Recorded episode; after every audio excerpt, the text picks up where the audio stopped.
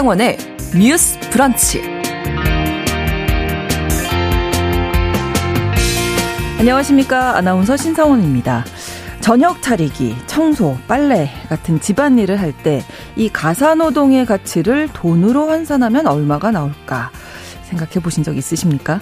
어제 통계청이 소득 통계에 잡히지 않는 무급 가사 노동의 가치를 추산해서 발표했는데요.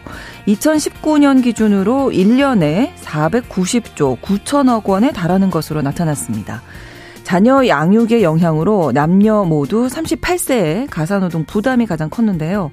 다만 남녀 간의 가사노동이 끝나는 시점은 달랐습니다.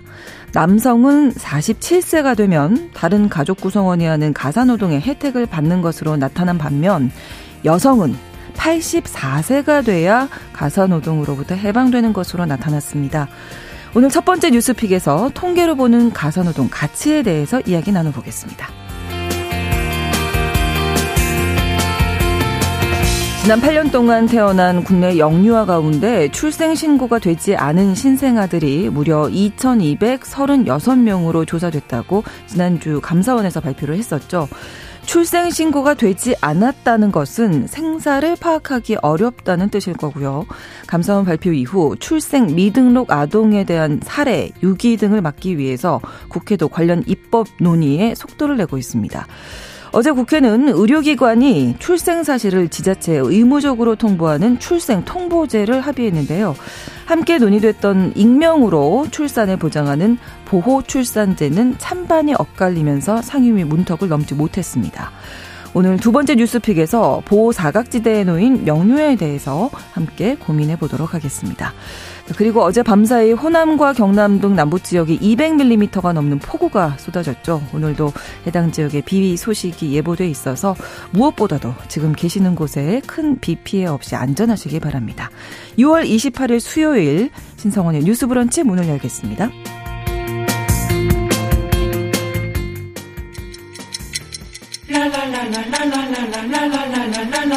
듣고 공감하고 진단합니다. 우리 사회를 바라보는 새로운 시선. 신성원의 뉴스 브런치 뉴스 픽. 신성원의 뉴스 브런치 청취자 여러분들과 함께 소통하며 만들어 갑니다. 짧은 문자 50원, 긴 문자 100원이 드는 샵 9730, 우물정 9730번으로 의견 보내실 수 있고요. 라디오와 콩 앱으로도 많이 참여해 주시기 바랍니다. 수요일의 뉴스픽은 시사인 임지영 기자, 강전혜 변호사 두 분과 함께하겠습니다. 어서 오십시오. 예, 안녕하세요. 안녕하세요. 자, 이제 첫 번째 뉴스픽이 가사노동 관련해서 통계청이 자료를 발표한 거잖아요. 이름이 조금 어려워서 임지영 기자님 좀 정리해 주시죠. 네, 그 무급 가사노동 평가액의 세대 간 배분 심층 분석 좀 어렵습니다. 네. 네, 그 통계청이 국민 시간 이전 계정이라는 새로 개발된 통계를 활용해서 낸 분석인데요. 네. 이, 이로써 이제 1인당 가사노동 생애 주기 적자 추이를 분석한 겁니다. 네. 역시나 어려운데 말씀을 드리면 네. 2019년 기준으로 이제 청소나 집안일 같은 또 음. 돌봄이나 간호 같은 것들이 가, 가정 내에서 가사 노동이라고 불리잖아요. 그렇죠. 이게 원래는 무급 노동인데 네. 사실은 시장에서 통용되는 해당 직종의 임금이 있거든요. 네. 그거를 이제 화폐 가치로 환산을 해서 네. 이제 가사 노동의 생산 비용이 얼마고 소비 비용이 얼마고 이런 것들을 음. 산출을 한 거예요. 네. 그래서 또 생애 주기별로 봤을 때 어느 나이 대에는 어, 가사노동을 생산하는 게 소비하는 것보다 얼, 얼마 더 높다, 혹은 음. 더 낮다 이런 식으로 추계를 한 거고. 네, 생산한다는 게 그러니까 일을 더 많이 해야 된다는 거죠. 네, 네, 그렇죠. 네. 그렇게 되겠죠. 그래서 정리를 하면 국내 네. 총생산이라고 불리는 GDP에 포함되지 않는 네. 무급 가사노동의 생산 또 소비 이전에 대한 연령별 분포를 보여주는 통계라고 할 수가 있습니다. 네. 여기에 뭐 여러 가지 의미들이 있던데 아까 제가 잠깐 오프닝에서 말씀드렸는데 남성은 47세, 여성은 84세가 돼야 네. 가사 노동에서 해방된다는 게, 와, 이거 네. 계속 네. 해야 되는 거군요. 네, 이 분석 결과를 보면은 네. 한국 남성이 2019년 생산한 가사 노동은 소비보다 적어서 91조 6천억 원 적자입니다. 저는 사실 근데 이거 어. 제 기사를 보면서 흑자 적자라고 하는 표현이 조금 어렵기도 하고 이상하다라고 생각을 음. 하는데 우리 청취자분들 좀 쉽게 생각하시면은 적자인 경우에는 오히려 일을, 일을 많이 하는 거예요.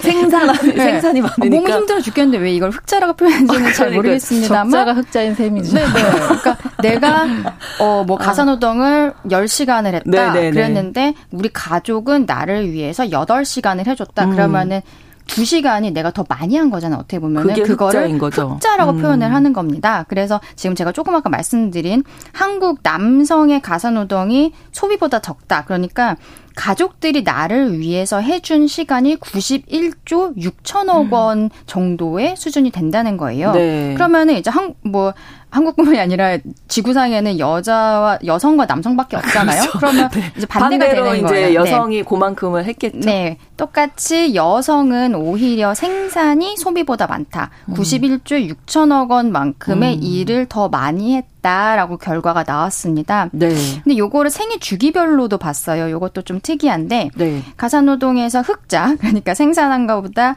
생산이 소비보다 많은 큰 제일 큰 시점이 네. 38살입니다. 38살, 38세. 38살에는 남자, 여자, 남성, 여성 모두가 다 음. 본인이 일을 더 많이 한 거예요. 네. 네. 이 그런 데 이게 규모가 약간 달라요. 남성 음. 같은 경우에는 어 38살인 시점에서의 흑자 규모가 네. 일을 더 많이 하는 규모가 259만 원 정도인데 네. 여성은 얼마 정도일까요? 한 400. 아, 두 배 정도요? 아, 전혀 그렇지 않습니다. 아, 그래요? 7배 정도 되는데요. 아, 여성은 1,848만 원. 예. 그러니까 38살에는 남성이든 여성이든 둘 다 어, 가, 가정 내에서 일을 더 많이 한다는 거예요. 본인이 돌봄 같은 걸 받는 시간보다. 네. 근데 그럼에도 불구하고 남성이 일하는 일을 더 많이 하는 건 259만 원어치, 여성은 1,848만 원어치를 일을 했다는 겁니다. 음, 이게 굉장히 좀 유의미하죠. 똑같이 일을 많이 그러네요. 했다고 해도. 네, 네. 네, 이게 결과적으로 어 생애 주기 같은 거를 봤을 때 아까 38살에 둘 다 남성 네. 여성이 다 이제 가장 네. 일을 많이 했다고 말씀을 드렸잖아요. 네. 근데 남성 같은 경우에는 뭐 영살에는 뭐 여성이든 남성이든 다 적자입니다. 왜냐하면 가사 노동을 할 수가 없잖아요. 그렇죠. 태어났을 때는 기어다니고 네. 있을 때 온 가족이 나를 위해서 일을 해주니까 음. 네. 태어났을 때는 한 3,500만 원 정도의 적자라고 음. 봅니다. 그러다가 네. 남성 같은 경우에는 31살에 일단은 일을 더 많이 하는 걸로 진입을 해요. 흑자로. 그러다가 음. 아까 38살에 이제 저기 피크라 말씀드렸잖아요. 그러고서는 네. 47살이 되면은 남성 같은 경우에는 다시 적자가 됩니다. 음. 47살부터는 내가 하는 집안일보다 우리 가족들이 나를 위해서 해주는 집안일이 더 많은 거예요. 네. 그런데 여성 같은 경우에는 뭐 태어났을 때는 비슷해요. 뭐 그렇죠. 3,600만 원 음. 정도 여, 여성이든 남성이든 똑같이 기어다니고 있으니까. 네. 근데 여성은 스물다섯 살부터 아까 남성은 서른한 살부터 일을 더 많이 한다고 했잖아요. 아. 근데 여성 같은 경우에는 스물다섯 살부터 내가 집안에서 일을 더 많이 하는 흑자가 음. 됩니다. 네. 그런데 문제는 남성은 마흔일곱 살부터 가족들이 나를 위해 더 많이 일을 해준다고 했잖아요. 근데 네. 여성은 여든 네 살 84세가 되어야 가사노동 생산이 소비보다 적어지는 흑자로 전환이 되는데, 이거 기사를 보고서는 너무 충격적이어가지고. 그러니까요. 어, 그럼 너 84세가 될 때까지 계속 나는 음. 가족들이 나를 위해 일해주는 것보다 내가 더 많이 일을 해야 되는 거구나. 그렇다면 나의 기대 수명은 얼마인가? 라고 한번 검색을 해봤어요. 그랬더니, 네. 2021년 기준으로 네. 한국인의 기대 수명이 평균은 83세인데요. 네. 남성은 80세, 여성은 86세입니다. 여성은 86세까지 기대 수명인데 84세까지 음. 가족들이 나를 위해 일해주는 것보다 내가 더 많이 일을 해야 음. 된다는 거죠. 거의 가사노동에서 해방되기가 어렵다. 네, 죽어야 해방된다. 아이고. 그렇게까지. 9772번으로 가사노동의 가치 제가 지금 61세입니다. 앞으로 23년 더 해야 되는데 건강이 허락되겠지요. 아, 이렇게 남겨주셔서 예, 네. 여성 어르신들 보면은 네. 만성 질환 시달리는데도. 불구하고 가정 네. 내에서 이제 뭐 음식하시거나 음. 돌봄 이런 것들 계속 수행하고 계신 거 사실 일상에서 많이 보이고 음. 있는데 그런 것들이 이번 통계에서 좀 드러난 것 같아요. 뭔가 이렇게 숫자로 나오니까 흑자 적자는 조금 이해가 좀 어려웠지만 그래도 딱 체감이 되는 그런 음. 느낌이 들어서요. 이번 조사를 통해서 우리가 종합적으로 좀 알 수 있는 부분 두 분이 좀 짚어주실까요? 저는 이제 그림자 노동이라는 용어가 있는데요. 네. 사실 고용이라는 그늘에 가려진 무급 노동을 말하기도 하는데 네. 대표적인 예가 여성이 수행하는 가사 노동이라고 볼 수 있습니다. 근데 사실은 임금 노동을 위한 그 어떤 가정에서의 재생산 이런 네. 역할을 하고 있고 사실은 그걸 강제한 노동이기도 하거든요. 음. 근데 이게 이번 통계로 어쨌든 수치가 구체적으로 드러났다는 부분에 있어서 좀 의미가 있는 것 같고요. 아까 네. 변사님 말씀하신 것처럼 남자가 그 가사 노동을 받는 것보다 더 많이 하는 거가 그러니까 흑자 기간 그 네. 그 기간 16년이었는데 네. 여성은 59년 이거든요. 그렇다면 음. 그 차이가 굉장히 크다는 걸 또 알 수 있게 되는 거죠. 그리고 그렇죠.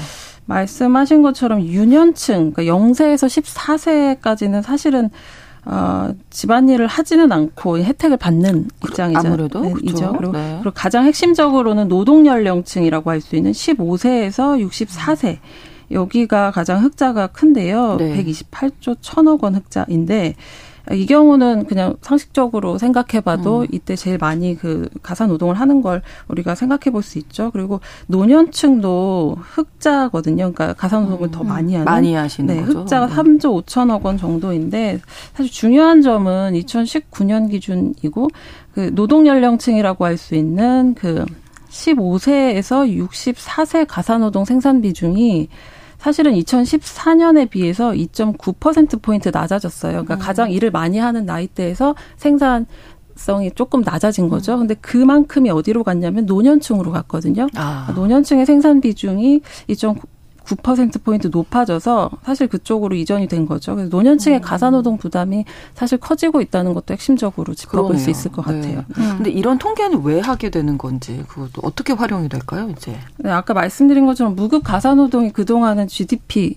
여기에 잡히지가 않았잖아요. 네. 그래서 이거를 파악해서 세대 간의 경제적 자원의 배분을 파악하고 이걸 근거로 정책 수립을 하겠다 음. 이런 의지가 반영된 거고요. 사실은 저출산 고령화 현상이 심해지면서 이런 수요들이 좀 생긴 것 같아요. 경제적 자원의 세대 간 배분 또 이전 흐름에 대한 관심이 증가하기도 했고요. 네. 또 유엔에서도 이 필요성에 대해서 제기를 하는데 연령이나 성별 경제 측정의 중요성을 강조하면서 국민 이전 계정 통계 작성을 해야 된다 뭐 이런 음. 식으로 음. 얘기를 하기도 했습니다. 이번에 통계청은 어, 이 통계를 가지고 정부 재정 지출이나 육아 지원 정책, 또 저출산 고령화 대비 정책 수립의 근거 자료로 쓸 거라고 밝히고 있습니다. 네. 음. 어쨌든 지금 쭉 설명해 주실 때 저도 이제 저의 음. 하루를 돌아보게 네. 되고 예, 뭐 네. 어, 저녁 차리고 설거지 하고 뭐 빨래 하고 뭐 이런 거 생각이 네. 났거든요. 네. 그러니까 그런 저출산하고도 또 연관지어서 생각을 좀 해볼 수 있겠네요. 그렇죠. 저도 어저께 이 네. 어, 오늘의 주제를 저녁에 작가님께서 보내주셨을 때 네. 퇴근하고 집안일 하고 이제 설거지 하느라고 요 대본을 좀 늦게 봤어요. 아. 그러고 나서 기사 이거를. 딱 봤는데 84세까지 일을 해야 된단 말이야. 그래서 딱 충격을 네. 받았습니다. 네. 근데 요거를 제가 한번 이 부분 음. 생각을 해봤는데요. 왜 84세가 될 때까지 여성은 음. 가족들의 돌봄보다 본인이 그 가사 노동을 하는 시간이 더 많을까에 대해서 음. 좀 고민을 해봤는데 네. 그런 부분이 있는 것 같아요. 예전 같은 경우에는 대가족으로 살았잖아요. 그렇죠. 그렇기 때문에 음. 뭐한 60세, 70세 정도가 되면은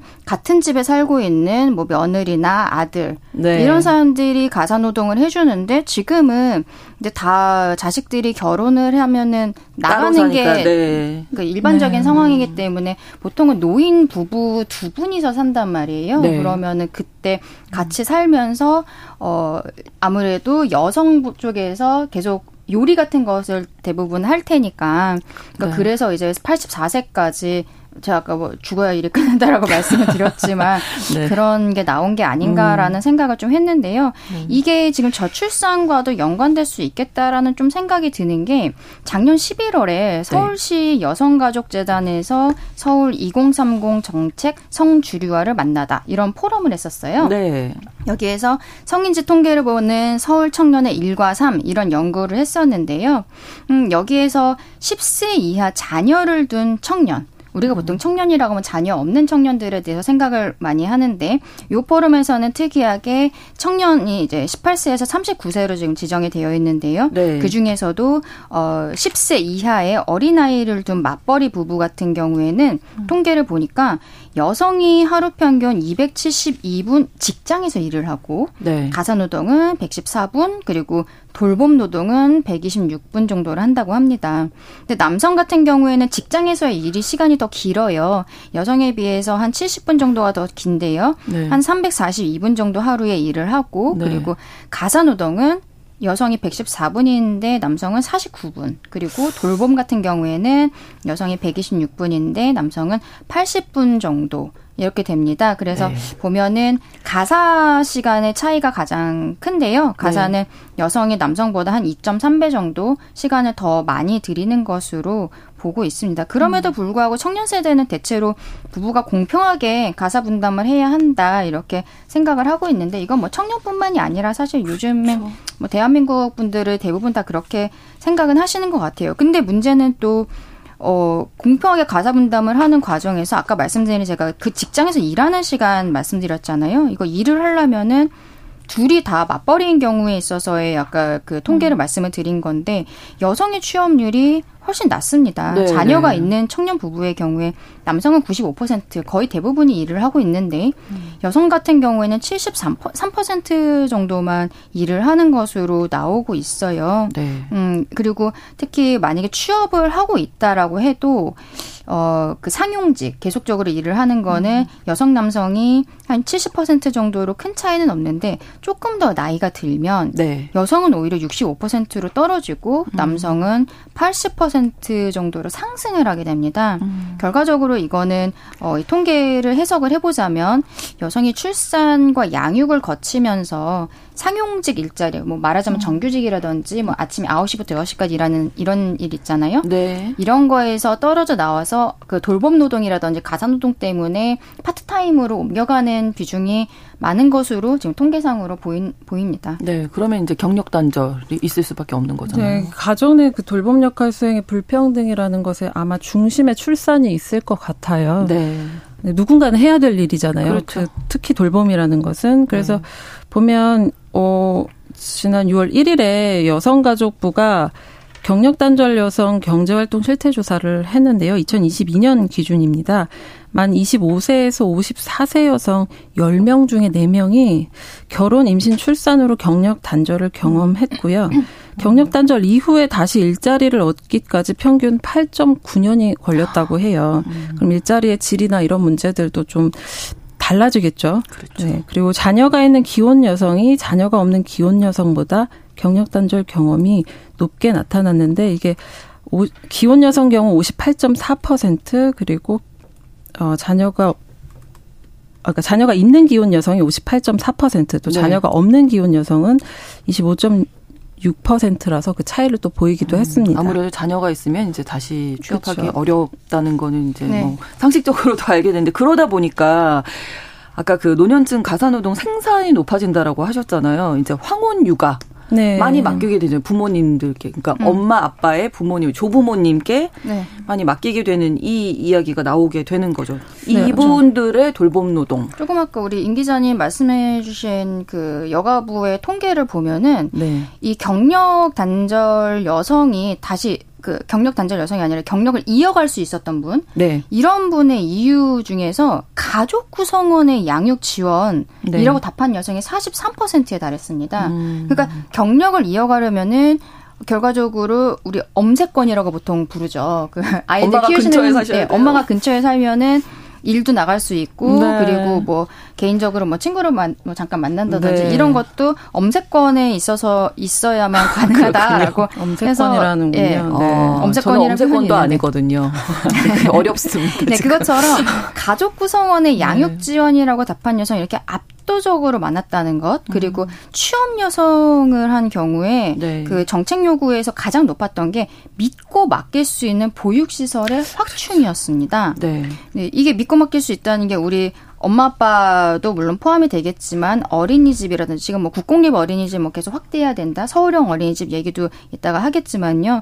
이런 거에 대한 정책 요구가 가장 높았던 거죠. 그런데 어 문제는 부모님께서 네. 우리 내 아이를 좀 케어를 해주신다. 음. 근데 용돈을 어느 정도 드리는 집들이 대부분이긴 하지만 네. 이게 실제로는 외부에서 뭐 육아 도우미를 사용을 하는 경우에 비용이라는 게 원래 있잖아요. 시세라는 네, 게 그렇죠. 있는데 네, 네. 음, 그 부분만큼의 그 지급을 하는 집은 사실 거의 없을 거예요. 왜냐하면은 그렇죠. 우리가 이번에 뭐 조정원 의원이 낸 그 필리핀 네, 가산 네, 도우미 이 이야기도 육아 도우미도 표, 음. 포함이 되어 있는 건데 너무 이 가사라든지 돌봄 노동에 있어서의 금액이 그 상승되어 있는 것이 사실입니다. 그런데 조부모님께 그렇게 비용을 드리는 음. 집들은 거의 없단 말이에요. 그렇다고 조부모의 노, 노동력을 손자를 위해서 무료로 쓸 수 있는 것인가? 음. 이거는 아니거든요. 그럼요. 어쨌든 네. 이것도 노동이란 말이죠. 네. 그래서 아까 이제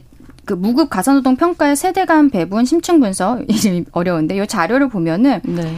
이 노년층에서 계속 가사노동 생산액이 증가를 하고 있어요. 음. 특히 손자녀 돌봄에 있어서의 가사노동 생산량이 늘어난 것으로 보이는데 네. 손자녀 돌봄과 퇴직 후에도 가정 관리, 어 이제 뭐 집안일을 하는 할애하는 시간이 늘어나고 있는 것으로 통계가 나오고 있습니다. 그래서 네. 1인당 가사노동 생산액이 66세에도 1,205만 원 정도가 아. 되는 거예요. 아. 네, 그래서 노년층이 특히 아까 엄세권도 뭐 같이 사는 게 아니라 근처에 사는 것인데 그렇죠. 따로 사는 손자녀, 어, 근처에 살던 멀리 살던 손자녀를 돌보는데 들어간 노동 가치가 3조 원 정도가 된다고 지금 아. 평가가 아. 되고 있습니다. 네. 네, 이게 어, 결국에는 조부모가 같이 살지 않은 손자녀를 돌보는데 음. 투입한 노동의 가치가 무려 3조 원에 달한다는 어. 거죠. 네. 그러니까 요 노년층에서 가사노동, 뭐 돌봄 포함해서 요게 이제 생산 아까 생산 소비 이렇게 얘기를 했는데 요것도 음. 계속 높아지는 거죠. 네, 네. 그 변호사님이 다 말씀을 하시긴 했는데 그 생애 주기 적자 통계 아까 말씀드린 데서 돌봄 노동이 굉장히 두드러지고 있고요. 네. 2019년 기준으로 이제 노년층의 가족이나 가구원 돌보기로 발생한 흑자 규모가 4조 네. 3,210억 원 정도거든요. 음. 그러니까 노년층이 이미 가족 이나 가구원에게 돌봄을 제공받기보다는 돌봄을 더 제공한다 이렇게 음. 볼수 있는데 또 말씀하신 대로 손자녀를 돌보는 그러니까 따로 사는 손자녀를 돌보는데 들어간 노동 가치도 3조 원이 넘는다는 건 네. 확실히 그거를 이제 뒷받침하는 근거라고 볼 수 있을 것 같아요. 네, 노년 복지와도 연결이 돼서 어느 정도 좀 드리는 게 맞아. 그 시세대로 또 너무 다 드리면 시세대로 하기는 또 어렵고 또, 그렇죠. 또 가족이라고 해서 또 적게 드리는 것도 또 눈치 보이고 하고 네 선이 그렇기는 한데 그래서 지자체들에서 음. 이제 아이돌봄 지원 정책에 네. 가족을 포함시키기도 하는 것 같아요. 예전에는 음. 이제 그냥 일반적인 그냥 일자리 네. 용이었다면 이제 네. 아이 돌봄의 어떤 주체가 가족 이다 음. 이렇게 해서 그걸 지원하기도 하는데요. 네. 2011년에 광주광역시에서 전국 최초로 손자녀 돌보미 제도를 도입을 했고요. 네.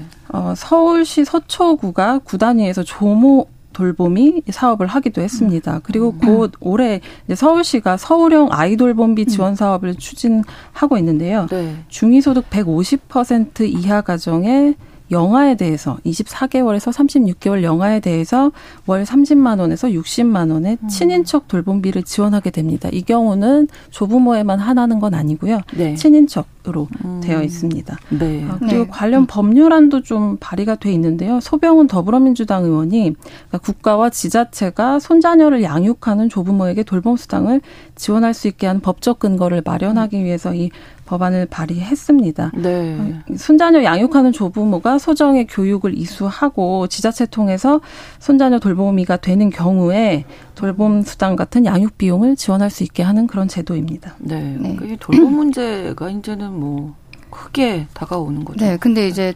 아까 서울시가 올해 8월부터 요거 네. 그 사촌인의 친인척이 아이를 36개월 이하 영아를 돌봐주는 경우에 서울형 음. 아이 돌봄이 지원 사업으로 이제 수당을 주는데 이게 월 30만 원이에요. 음. 네, 그렇기 때문에 실질적으로는 뭐 우리가 외부에서 가, 집에 입주를 해갖고는 아이를 돌보는 사람에 비해서는 네. 좀 너무 적은 금액이긴 한데 네. 그래도 어쨌든 지자체 차원에서 이거 문제를 음. 해결하기 위해서 노력하고 있다라고 보면 될 것 같습니다. 네, 잠시 후에 뉴스픽 계속 이어가겠습니다. 11시 30분부터 일부 지역에서 해당 지역 방송 보내드리겠습니다.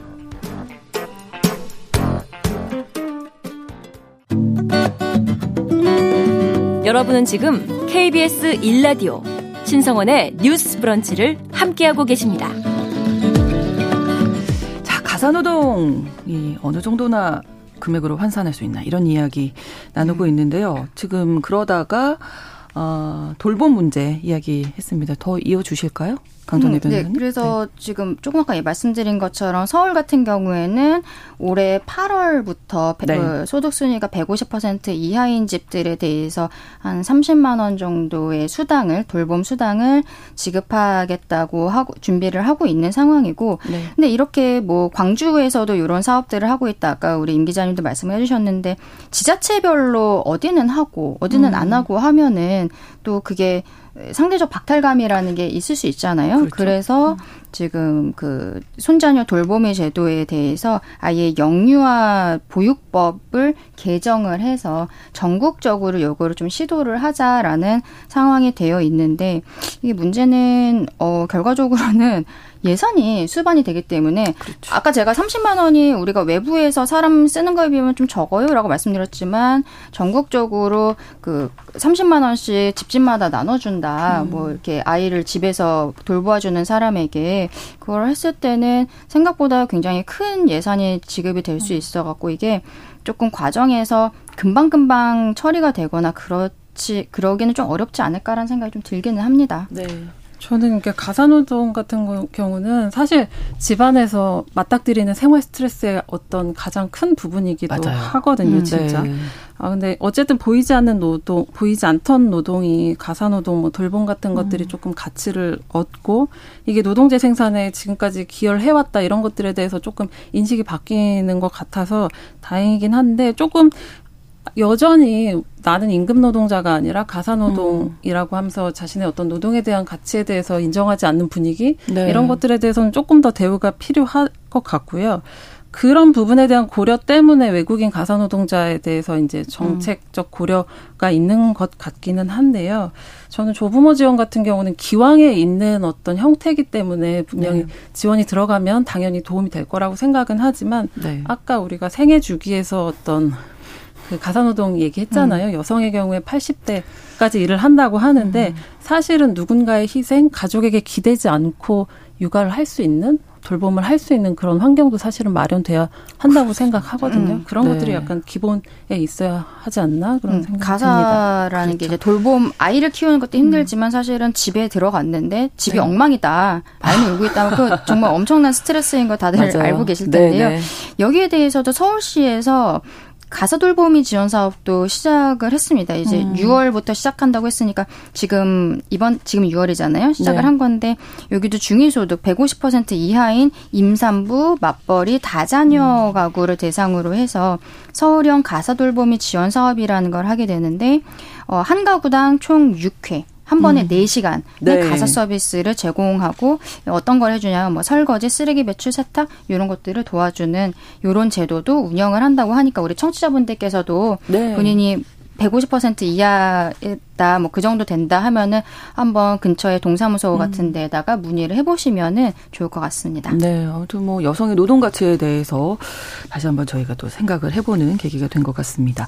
자, 두 번째 뉴스픽 넘어갈 텐데요. 지난주에 감사원이 그 지난 8년 동안 태어난 국내 영유아 가운데 출생 신고되지 않은 신생아들 2천여 명이 넘는다 발표가 있었고 그래서 이런 문제들 저희가 생각을 해볼 텐데 그래서 나왔던 게 수원 냉장고 영화 살인 사건입니다. 아, 네. 경찰이 혐의를 이 친모에 대해서 영화 사례에서 살인으로 변경할 것으로 알려졌는데 이게 네. 형량 차이가 많이 나나요? 네, 대한민국 헌법 형법에서 네. 250조에서는 살인에 대해서 사형, 무기 그리고 5년 이상의 징역이라고 되어 있고요. 네. 영화 사례 같은 경우에는 251조에서 별도로 규정을 하고 있습니다. 직계 존속이 치욕을 은폐하기 위하거나 양육할 음. 수 없음을 예상하거나 특히 참작할 만한 동기로 인하여 분만 중 또는 분만 직후에 영아를 살해한 때에는 10년 이하의 징역에 처한다라고 되어 있는데요. 네. 지금 수원 사건 같은 경우에는 태어난 지 얼마 안 된 아이들, 어, 이런 아이들 두 명이 사망을 해서 냉장고에서 발견이 된 상황인데 이런 경우에 처음에는 분만 직후라고 생각을 해서 영아 사례로 네. 경찰에서 봤던 것 같습니다. 그러면은 10년 이하의 징역이잖아요. 그런데 네. 아까 제가 말씀드린 것처럼 직계 존속이, 그러니까 직계 존속이라는 거는 부모 아니면 조부모가 되는 거예요. 태어난 아이의 치욕을 은폐하거나 뭐 그거는 그, 그 집에서 무슨 일이 있었는지 정확히 모르겠어요. 그런데 양육할 수 없음을 예상하거나라고 했을 때 그 집에 이미 세 명의 아이들이, 아이들이 네. 정상적으로 자라나고 있는 것으로 알려져 있거든요. 네. 그리고 특히 참작할 만한 동기라는 것이 이 영아 살해죄에는 구성 요건으로서 들어가 있습니다. 음. 그런데 특히 참작할 만한 동기가 있었을까? 그리고 심지어 그게 한 명도 아니고 두 명의 아이가 지금 냉장고에서 발견이 되었는데요. 네. 이런 상황이다 보니까 경찰에서는 영아 살해보다는 그냥 사람을 음. 죽인 네. 어린아이가 아니라 태어난 직후, 또 태어난 직후라고 볼 수 있는가, 분만 직후라고 볼 수 있는가에 대한 이야기도 있는데요. 네. 음, 이게 그냥 사람을 죽인 거와 같다, 어른을 죽인. 거와 같다. 예. 네. 그렇게 되면은 10년 이하의 징역이 아니라 사형 무기 또는 5년 음. 이상의 징역이 되는데 징역이 5년 이상 그러면은 몇 년까지 되는 것이냐 거기에 대해서도 형법에서 규정을 하고 있습니다. 네. 일단 기본적으로는 30년 이하예요. 그렇군요. 네. 네. 그러면은 어 사형 무기 5년에서 30년. 음. 이렇게 되는 건데 또 만약에 형이 가중이 된다 이런 네. 경우에는 50년까지도 가능합니다. 그렇군요. 네, 네. 그렇기 때문에 영아 살해는 10년 이하였는데 음. 지금 이거를 살인죄로 했을 때는 30년 이하 아니면은 가중되면 50년 이하가 되는 거죠. 그렇기 네. 때문에 굉장히 어, 큰 죄로 변경이 되는 것은 맞습니다. 네. 이 영아 살해 같은 경우에 비교적 형량이 낮다면서요? 네, 지난 5년 동안의 영아 살해죄와 관련한 판결문 22건 살펴봤더니 12명이 집행유예를 받았습니다. 네. 절반 이상이 실형 선고 음. 없이 집행유예 받은 거고요. 네. 어, 영아 살해죄 말씀하신 대로 10년 이하 징역 가능하지만 실제 처벌 수위 수위에는 미치지 못했죠. 그리고 다 야, 야, 영아 살해죄로 기소된 여성 대부분 미혼 상태였다는 점은 좀 알려졌어요. 결혼하지 않거나 이혼한 뒤에 혼자 살던 여성들이 20명에 달했고요. 대부분 아기 키울 형편이 되지 못했다고 합니다. 네. 어, 징역 3년형이 가장 무거운 처벌에 속했는데요. 지난해 8월 경기도 평택에서 20대 여성이 갓 태어난 아기를 야산에 유기한 혐의로 기소돼서 징역 3년 음. 받은 것이 가장 컸습니다. 네. 네 지금 말씀하신 음. 내용이 이게 영아 살해죄에서 얘기할 수 있는 제가 조금 아까 법 규정 말씀드렸는데 네. 양육할 수 없음을 예상하거나 특히 참작할 만한 동기 가 됐기 때문에 그 당시에는 경찰과 검찰에서 영아 살해죄로 기소를 했었던 거죠. 어, 그러니까 음. 뭐 미혼모라든지 뭐 네. 이혼을 한 다음에 경제적으로 너무 어렵다든지 이게 참작할 만한 동기였는데 지금 수원 사건 같은 경우에는 경찰이 봤을 때 어 이거 이거는 네. 예, 그런 참작할 만한 음. 동기라고 보기는 어렵다라고 생각을 네. 해서 그냥 네. 일반적인 살인죄로 지금 어, 수사를 하겠다라고 얘기하고 있는 것입니다. 네. 출생통보제, 보호출산제 음. 이런 이야기 나오고 있잖아요. 이 부분 좀 짚어주실까요? 네, 출생통보제, 출생통보제 같은 경우에는 분만을 한 이제 의료기관, 네. 의료기관에서 어, 지방자치단체 출생 아동에 대한 기본 정보를 통보를 하도록 한 제도입니다. 네. 지금 어 이번에 수원 사건이라든지 이런 데들이 태어났는데 그 애들이 주민등록이 안 되어 있다든지 이런 것들에 이런 아이들에 대해서 조사를 하다가 나온 상황이었는데요. 이렇게 출생 신고 자체가 안 된 아동의 피해를 막기 위해서 네. 출생 통보제를 하자라고 하면서 이번 주 금요일에 이제 30일인데요. 네. 이날 아마 이 출생 통보제 관련해서는 네. 국회에 서 본회의가 통과가 될 것 같아요. 네. 음, 의료기관이 네. 바로 통보하는 거죠. 지금은 지금까지는 의료기관이 따로 지자체에다가 아이가 출생했습니다라고 신고를 하지는 않았죠. 그리고 네. 거기에 대해서 의료기관이 좀 부담감도 사실은 갖고 음. 있었던 음. 게 사실인데 네. 정, 정부에서 지금 어떻게 이 법을 만들었냐면은 의료기관이 아이가 태어났을 때 건강보험료를 청구하지 않겠습니까? 그렇죠. 네, 건강보험 청구할 때 아이의 출생 정보를 대략적으로 등록을 하고 있습니다. 심, 건강보험 음. 심사평가원에다가 심평원이라고 네. 하는데요. 근데 거기에다가 몇 가지 정보를 더 추가해서 넣으면은 바로 되기 때문에 기존의 그 건강보험 시스템에다가 약 약간의 그 추가만 하는 거여서 여기에 대해서는 의료기관에서도 오케이라고 음. 지금 하고 있는 거죠. 그래서 네. 이 부분에 대해서는 지금 여야 없이 어, 저 합의가 되어 있는 상황이어서 아마 이번 주 내에 네. 바로 국회에서 본회의에서 통과되고 법이 네. 시행이 되게 될 것 같습니다. 네, 시간이 많이 지나서 보호출산제 얘기 듣고 오늘 좀 마무리를 해야 할 것 같습니다. 임지영 기자님. 네, 보호출산제는 보... 지금 처리가 안 된 거죠? 네네네. 보호출산제는 네. 처리가 안 되고 출생통보제만 이제 음. 된 건데요. 네, 약간 찬반 여론이 좀 갈리고 네네네네. 있어서 네. 출생 통보제에 대해서 이제 찬성 아 출생 통보제가 아니라 보호 출산제를 찬성하는 네. 쪽은 이제 네. 이게 출생 통보제와 짝이라는 거예요. 이 네. 단점을 보완해서 이 병행이 음. 필수라는 게 정부와 여당의 입장인데요. 왜냐하면 네. 의료기관이 모든 출생 신고를 의무적으로 하면 그걸 피해서 이제 나홀로 음. 출산하거나 자택 네. 출산할 음. 수 있는 병원에 안 가는 거죠. 네, 늘어날 것으로 여겨지는 거죠. 그래서 위기 임신 그 상태의 여성들 있잖아요. 미혼모나 미등록 외국인 이주자 음. 이런 사람들이 그렇죠. 그냥 집에서 낳는 경우 이런 경우를 또 피하기 위해서 익명을 보장해서 의료기관에서 낳도록 유도하자 이런 거고요. 반대쪽은 보호출산제가 오히려 영유아 유기를 부추길 수 있다 음. 이렇게 얘기하고 있고요. 또 보호출산제를 적용받은 아이가 나중에 부모의 정보를 찾고 음. 싶을 때 음. 찾기 힘들다 해서 부모에 대해 알 권리 이 부분이 좀 맹점이 되고 있습니다. 네, 네. 보호출산제는 기본적으로 산모가 원하는 경우에 병원에서 익명으로 아이를 음. 낳게 할 수 있도록 하는 제도이기 때문에 네. 이러한 문제가 좀 이렇게 서로 왈가왈부하는 부분이 음. 있는 것 같습니다. 그래서 네. 이거는 이번에 통과되지는 않고 여야가 7월에 국회에서 네. 다시 논의를 해보겠다라고 하고 있는 상황입니다. 논의를 좀 지켜봐야 할 것 같고 어쨌든 네. 태어난 아기들 보호하기 위한 장치 우리가 잘 마련을 해야 할 것 같습니다. 이 부분 저희가 미진하게 좀 얘기 나눈 것 같아서 다음 기회에 또 다시 논의를 하도록 하겠습니다. 수요일의 뉴스픽 시사인 임지영 기자, 강전혜 변호사 두 분과 함께했습니다. 고맙습니다. 네, 감사합니다. 감사합니다.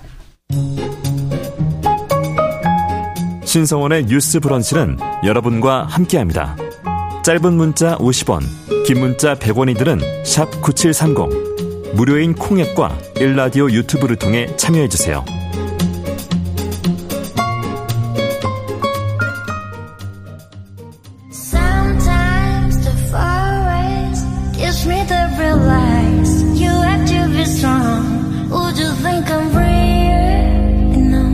대중문화를 바라보는 색다른 시선 뉴스 브런치 문화로운 세계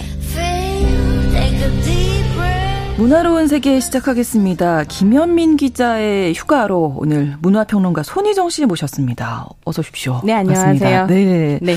오늘 다큐멘터리를 가지고 오셨더라고요. 네, 지난 6월 25일이 6.25 전쟁 발발 73주년이었죠. 네. 올해는 또 정전체제 수립 70주년의 해이기도 합니다. 그래서 오랜만에 제가 뉴스버런트 청취자분들을 만나 뵈면서 네. 좀 의미 있는 작품을 소개해드리고 싶어서요.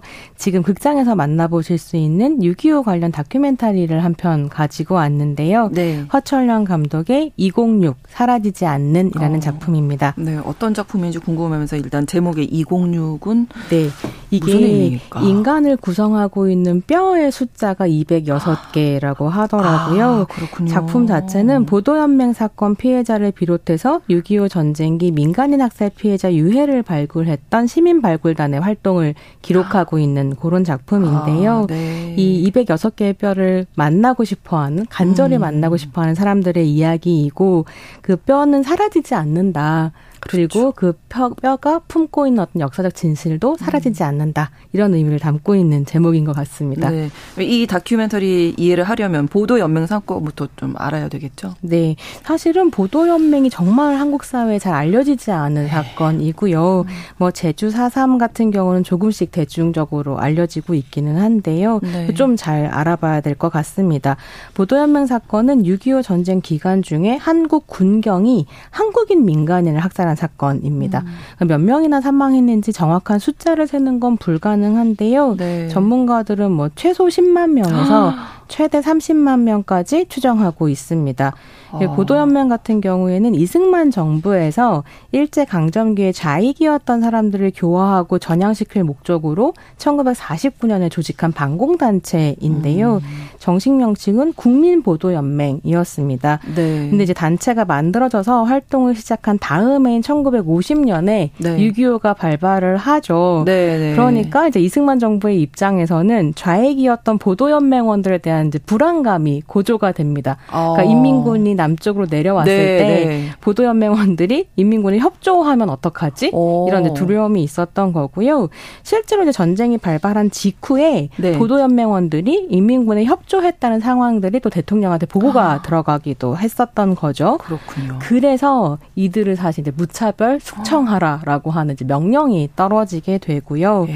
그러니까 1950년 6월 말부터 경기도와 강원 도를 시작으로 남쪽으로 음. 점점점 내려가면서 네. 민간인 학살이 시작이 됩니다. 아. 그래서 사실은 경상도 지역 피해자가 제일 많거든요. 그러니까 네. 마지막 순간까지 대한민국 정부가 통치하고 있었던 지역이기도 그러네요. 하고 네. 남쪽은 네. 계속 이제 아. 학살이 시간차를 두고 진행이 되었던 거죠. 네. 울산 같은 경우에 뭐 7천 명이 넘는 희생자가 나온 것으로 기록에 네. 남아 있다면서요. 굉장히 이제 그것도 발굴을 열심히 해서 밝혀진 사실이긴 음. 한데요. 이게 심각한 문제 중에 하나는 뭐냐면 네. 보도연맹의 운영이 되게 주먹구구였다는 거예요. 네. 그러니까 실제로 자익 활동과는 전혀 무관한 어린아이들까지 보도연맹으로 어. 등록되기도 했고 있고요.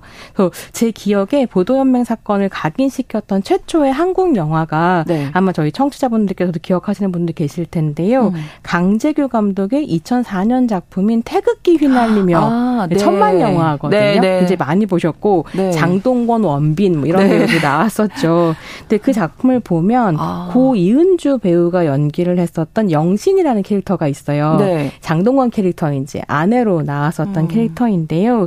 이 캐릭터가 사고가 보도연맹 사건으로 세상을 떠나는 걸로 그려지거든요. 아. 그야말로 그냥 필부였던 사람입니다. 그래서 남편 잘 보필하고 어. 시어머니 잘 모시고 이런 사람이었는데 왜 죽게 되냐면 전쟁통에 먹을 게 없잖아요. 네. 너무 배가 고픈데 보리쌀을 준다는 얘기를 듣고 그 보도연맹에 가입하면 아. 보리쌀을 준다고 해서 가입을 하고 그걸 받아왔는데 네. 나중에 그 명부에 이름이, 이름이 있어서 있으니까 아. 이제 사살 당하게 되는 이게 거죠. 진짜 무슨 정치적 신념이 있는 게 아니었던 건데. 네, 그렇습니다. 실제로 당시에 건데. 공무원들이 보도연맹 가입을 음. 많이 받으면 이게 실적이 되니까 아. 쌀이나 고무신 같은 걸 준다면서 연맹원을 모집하기도 했고요. 네. 또 이제 뭐 대구 지역의 한 생존자 선생님 증언을 들어보니까 네. 당신께서 배움이 짧았다는 거예요. 음. 공부가 하고 싶어서 근데 아. 보도연맹원이 되면 반공교육 같은 걸 해주니까 교육을 받으려고 이제 보도연맹에 가입을 했다가 실제로 탄광에 천 명 넘게 사살당한 아. 장소가 있었는데 거기에 끌려갔다가 총알이 운 좋게 피해가서 혼자 살아남으시는 아. 거죠. 그러니까 이런 분들의 증언을 바탕으로 네. 이제 보도연맹 사건 같은 게 드러나게 되는 건데요. 네. 뿐만 아니라 가족 중에 한 명만 공산당 당원이었어도 음. 연좌제로 다른 가족들까지 연맹원이 되고 아. 이런 상황들이 있었기 때문에 너무 그 7, 울산 7천 명 중에도 얼마나 많은 사람이 억울했는가 그러네요. 이런 걸 좀 생각해 볼 수 있는데요. 제가 이번에 이제 보도연맹에 대해서 음. 조사를 하면서 봤었던 좀 인상적인 부분은 네. 어, 그때 이제 공무원들이 보도연맹을 응원들을 학살하고 그러는데 사실 다 공모했을 거잖아요. 부역을 했을 텐데 모든 공무원이 그러지는 않았다는 사실이었습니다. 음. 좀 인상적인 게 사람을 막 수백 명씩 끌고 가서 총으로 무차별 사살하고 그러니까 네. 당시에 보도연맹 명부를 불태워버린 공무원 도 있었고요. 아. 또막 이 사람들을 트럭으로 싣고 네. 가는데 네. 트럭 운전사한테 모퉁 이를 돌 때 연못 구덩이가 있는데 그 아. 차를 좀 흔들라고 아. 그럼 사람들이 떨어져서 그 그렇죠. 안에 숨을 수 있게 아. 뭐 이렇게 했던 이제 은인 같은 분들도 아. 계셨던 거죠. 근데 어쨌거나 진실이 이제 여전히 땅에 묻혀 있고 정확하게 네. 누가 어떻게 어디서 죽었는지 몇 명이나 죽었는지 음. 다 밝혀지지 않은 상태고요. 그 당시에 이제 보도연맹 명부에 들어있던 사람이 33만 명 추정이라서 아, 10만에서 30만 정도의 그렇군요. 숫자가 나오는 상황입니다. 네. 이게 진실화해위원회 출범하면서 이제 또 네, 밝혀지기 네. 시작한 부분이 있죠. 네. 왜냐하면 이제 이승만 정권 때까지 밝히지 못했고 그 다음에 유가족들이 이제 60년에 4.19 현명 나고 난 다음에 네. 억울하다라고 얘기했었는데 바로 5.16 군사 쿠데타 뭐 그러니까 방공이, 말도 못 꺼내죠. 그렇죠. 방공이 국시고 네. 또다 군인들 정권이잖아요. 그렇죠. 자기네들 했던 일이기 때문에 네. 싹다 묻어버리고 이걸 문제 삼는 사람들 역시 이제 빨갱이로 음. 몰면서 이야기를 할 수 없다가요.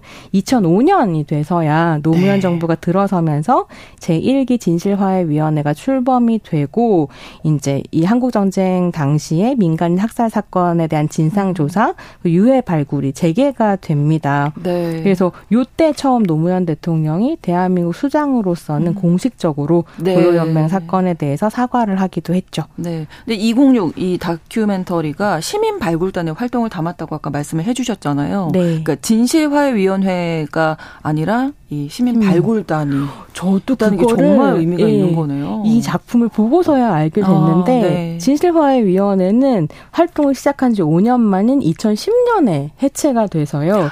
진상 규명과 유해 발굴이 멈춰섭니다. 네. 근데 그 활동을 하는 5년 동안 확인된 유해 매몰 지역만 168곳. 이었는데 발굴을 할 수 있었던 곳이 10여 곳 정도밖에 안 됐다는 거예요. 아. 그러니까 이게 멈추고 난 다음에 여기 참여했던 사람들이 아, 이렇게 묻어둘 수 없는 거 아니냐 그렇죠. 이러면서 이제 2014년에 자발적으로 모여서요 시민 음. 발굴단을 결성하게 되는 거죠. 네. 그래서 진실화해위원회 참여했었던 조사관들부터 뭐 유해 발굴 전문가, 유가족 그리고 음. 학생들에 이르기까지 다양한 사람들이 모여서 활동을 이어갔고 이 활동 덕분에 2020년에 제2기 진실화해위원회가 음. 결성이 되어서 네. 지금 이제 같이 발굴을 진행하고 있다고 해요. 2023년까지도. 네. 그래서 다큐멘터리 206은 이 시민 발굴단의 활동을 기록을 아. 하고 있습니다. 또 이 한 통의 편지이기도 하다면서요. 네, 이게 의미인가요? 다큐멘터리가 네. 말의 할머니에게라는 허철령 네. 감독의 나레이션으로 시작하거든요. 아, 네. 그래서 이 감독이 알고 지냈던 1928년 밀양 출생 김마래 씨에게 쓰는 편지 형식으로 이루어져 있어요. 네. 근데 이게 왜 김마래 씨한테 편지를 쓰는 방식인가 하면 이 허철랑 감독이 작업을 하기 전에 뭘 했었냐면 밀양 송전탑 건설 반대 투쟁 현장을 기록을 했었거든요. 네. 근데 마래 할머니는 그 현장에서 자신의 삶의 터전을 지키기 위해 송전탑 반대 투쟁을 하셨던 아. 할머니십니다. 네. 그래서 이제 옆에 같이 지내면 하면서 카메라로 찍으면 음. 친해진 거죠. 네. 얘기를 이렇게 듣다 보니까 아래 할머니의 삶이 너무 이제 사연이 음. 많고 곡절이 많은 거예요. 네. 그리고 또 할머니가 아 내가 글을 쓸 줄 알았다면 네. 일기를 썼을 거이 모든 걸. 그래서 이제 아. 허철령 감독이 말의 할머니를 4년 정도 카메라에 담아서 네. 말의 사계절이라고 하는 다큐를 만들어요. 아, 근데 그 그렇군요. 그 다큐를 네. 만드는 과정에서 뭘 알게 되냐면 네. 말의 할머니의 남편이 네. 보도연맹 사건으로 세상을 떠났다라는 걸 알게 되는 거죠. 아. 그래서 남편이랑 알콩달콩 살고 있었는데 네. 보도연맹 교육을 받으러 오라라는 얘기를 듣고 시내로 나간 거예요. 1950년에. 네. 그리고는 안 돌아왔습니다. 아. 시어머니는 아. 피토하고 돌아가시고요. 아. 그리고 두 아들을 정말 농사 지으면서 힘들게 키우셨는데 예. 또 이제 뭐 빨갱이 아내라는 낙인 찍힌 아. 상태로 키우셨는데 네. 이제 삶의 터전을 또 한전이 뺏는다고 하고 아. 이거를 투쟁하려니까 또 민중의 지팡이라는 경찰이 와가지고 아, 할머니들 막 때리고 이렇게 됐던 거죠. 음. 그래서 역사를 진짜 이 할머니께서 온몸으로 살아내신 분인데 아. 그 허철령 감독이 궁금해진 거예요. 예, 예, 예. 도대체 할머니에게 보도연맹이라고 하는 건 어떤 사건이었을까? 음. 근데 사실 역사적으로 거의 배운 것이 없고 그렇죠. 그래서 보도연맹에 대해서 조사를 아. 하다 보니까 시민발굴단 활동까지 알게 됐었던 거고요. 아. 이 시민단 시민 발굴단의 활동을 잘 담아서 할머니에게 보여주고 싶었다고 감독이 음. 그러더라고요. 네. 근데 그러다 보니까 이 작품 자체가 왜 유해 발굴이라 그러면 무서울 수도 있잖아요. 그렇죠, 이게 그러니까 그런 얘기를 네. 제작진이 하는데 음. 유해 발굴에 대해서 찍다 보면 이게 유령의 얘기가 될 수도 있고 음. 국가 폭력에 대한 이야기일 수도 있고 네. 남겨진 자들의 고통에 대한 이야기일 수도 있지만 음. 사실은 그것보다는 끝내 발굴해서 음. 이 유해들을 세상으로 꺼내고 진실을 얘기하고 싶어하는 음. 발굴단의 마음에 대한 다큐다 이렇게 아. 얘기하거든요. 네, 네, 그러니까 네. 허철령 감독도 할머니에게 당신 남편의 죽음을 밝히고 싶어하는 사람들이 이렇게 있다. 네. 이 활동이 이렇게 진행되고 있다. 라고 음. 하는 걸 아마 보여드리고 싶었을 것 같아요. 네네. 네. 근데 이제 다큐를 보니까 할머니 다큐 못 보고 세상을 떠나셨다고 아, 하더라고요. 예. 아, 그래서 또 어, 하지만 이게 또 남아서 그 마음은 가지 않을까 네네. 네. 이런 생각이 들기도 합니다. 네. 시민 발굴단이 정말 대단들 네. 하시네요. 그러니까 제가 네. 좀 놀랐었던 건 시민 발굴단 자체가 땅속에 이렇게 유해를 파면 막 네. 몇백 구씩 쏟아지거든요. 뼈가요. 근데 두 살짜리 아이부터 네. 뭐 여자는 물론이고 남자들까지 쭉 있고 거기 막 밥그릇도 나오고 라이 아. 이름 새겨진 라이터도 나오고 그런 얘기를 하세요. 그런 걸 보면 그 분들의 삶이, 삶이 어, 그냥 늘 녹아 있는 거죠. 거잖아요. 근데 저라면 무서울 수도 있을 것 같아요. 맞아요. 근데 네, 이 네. 시민 발굴단의 입장에서는 이분들이 그러니까 그냥 망자가 아닌 거예요. 음. 나의 내가 잃어버렸던 가족이기도 하고 그렇죠. 이분들이 가지고 나올 그 진실이 우리로 음. 하여금 앞으로 나아가게 할 무엇이다라고 하는 믿음 같은 것들도 있고 네. 그래서 역사를 함께 만들어가는 동료라는 생각이 있는 아. 것 같아서 너무 따뜻한 얼굴로 아. 하나하나 나올 때마다 너무 반가워하거든요. 네. 근데 그 네. 마음이 네. 어. 이 다큐에 담겨져 있고 네. 정말 인상적이었던 한한 분이 인, 인터뷰를 하시는데 이런 얘기를 하세요. 음. 해골이 나왔는데 네. 이걸 자기가 이제 깨끗하게 정리하는 작업을 했다는 거예요. 음. 그래서 흙이랑 오물들을 다 털어냈는데 네. 얼굴이 뭐, 얼굴의 모습이 싹 드러나던 그 즈음에 턱이 똑 하고 빠지면서 입이 쫙 벌어졌다는 거죠. 어머. 그때 나를 향해 웃어주는 것 같아서 아, 너무 고맙고 네. 기분이 좋았다 이런 얘기 하시거든요. 네. 그러니까 이런 마음이 사실은 206 사라지지 않는이라는 다큐에 스며들어 있고 네. 저는 역사의 고통을 이렇게 다루는 다큐는 음. 잘못 봤었던 것 같아서 그러니까요. 네 오랜만에 이제 뉴스브런치 청취자들을 뵈면서 아 네. 이거는 꼭 소개해드리고 싶다 네. 하는 생각으로 좀 준비를 해왔습니다. 그 말씀 들으니까 어, 무서울 것 같았어요 들었던 이 생각이 좀 부끄러워지네요. 네. 이렇게 반갑게 또 음. 발굴을 하셨다고 하니까 이런 점들은 꼭 어, 좀 보셨으면 좋겠다 하는 음. 점이 영화를 통해서 느끼셨으면. 그래서 사실은 206 사라지지 않는을 보시면 정확하게 보도연맹에 어떤 사건이 음. 있었는지 고통스러운 얘기 많이 나오진 않거든요. 네, 네. 역사적 네. 맥락을 설명해 음. 주긴 하지만 저는 이 작품에 덧붙여서 네. 보도연맹에 대해서도 음. 좀잘 리서치 해보시면서 같이 공부하는 네. 역사를 제대로 아는 계기가 음. 좀 우리가 됐으면 좋겠다 네. 싶었습니다. 우리가 정말 잊지 말아야 할 우리의 역사니까요. 오늘 문화로운 세계에서 허철영 감독의 206 사라지지 않는 이 다큐멘터리 소개해드렸습니다. 오늘은 문화평론가 손희정 씨와 함께했습니다. 자세한 설명 고맙습니다. 네, 감사합니다.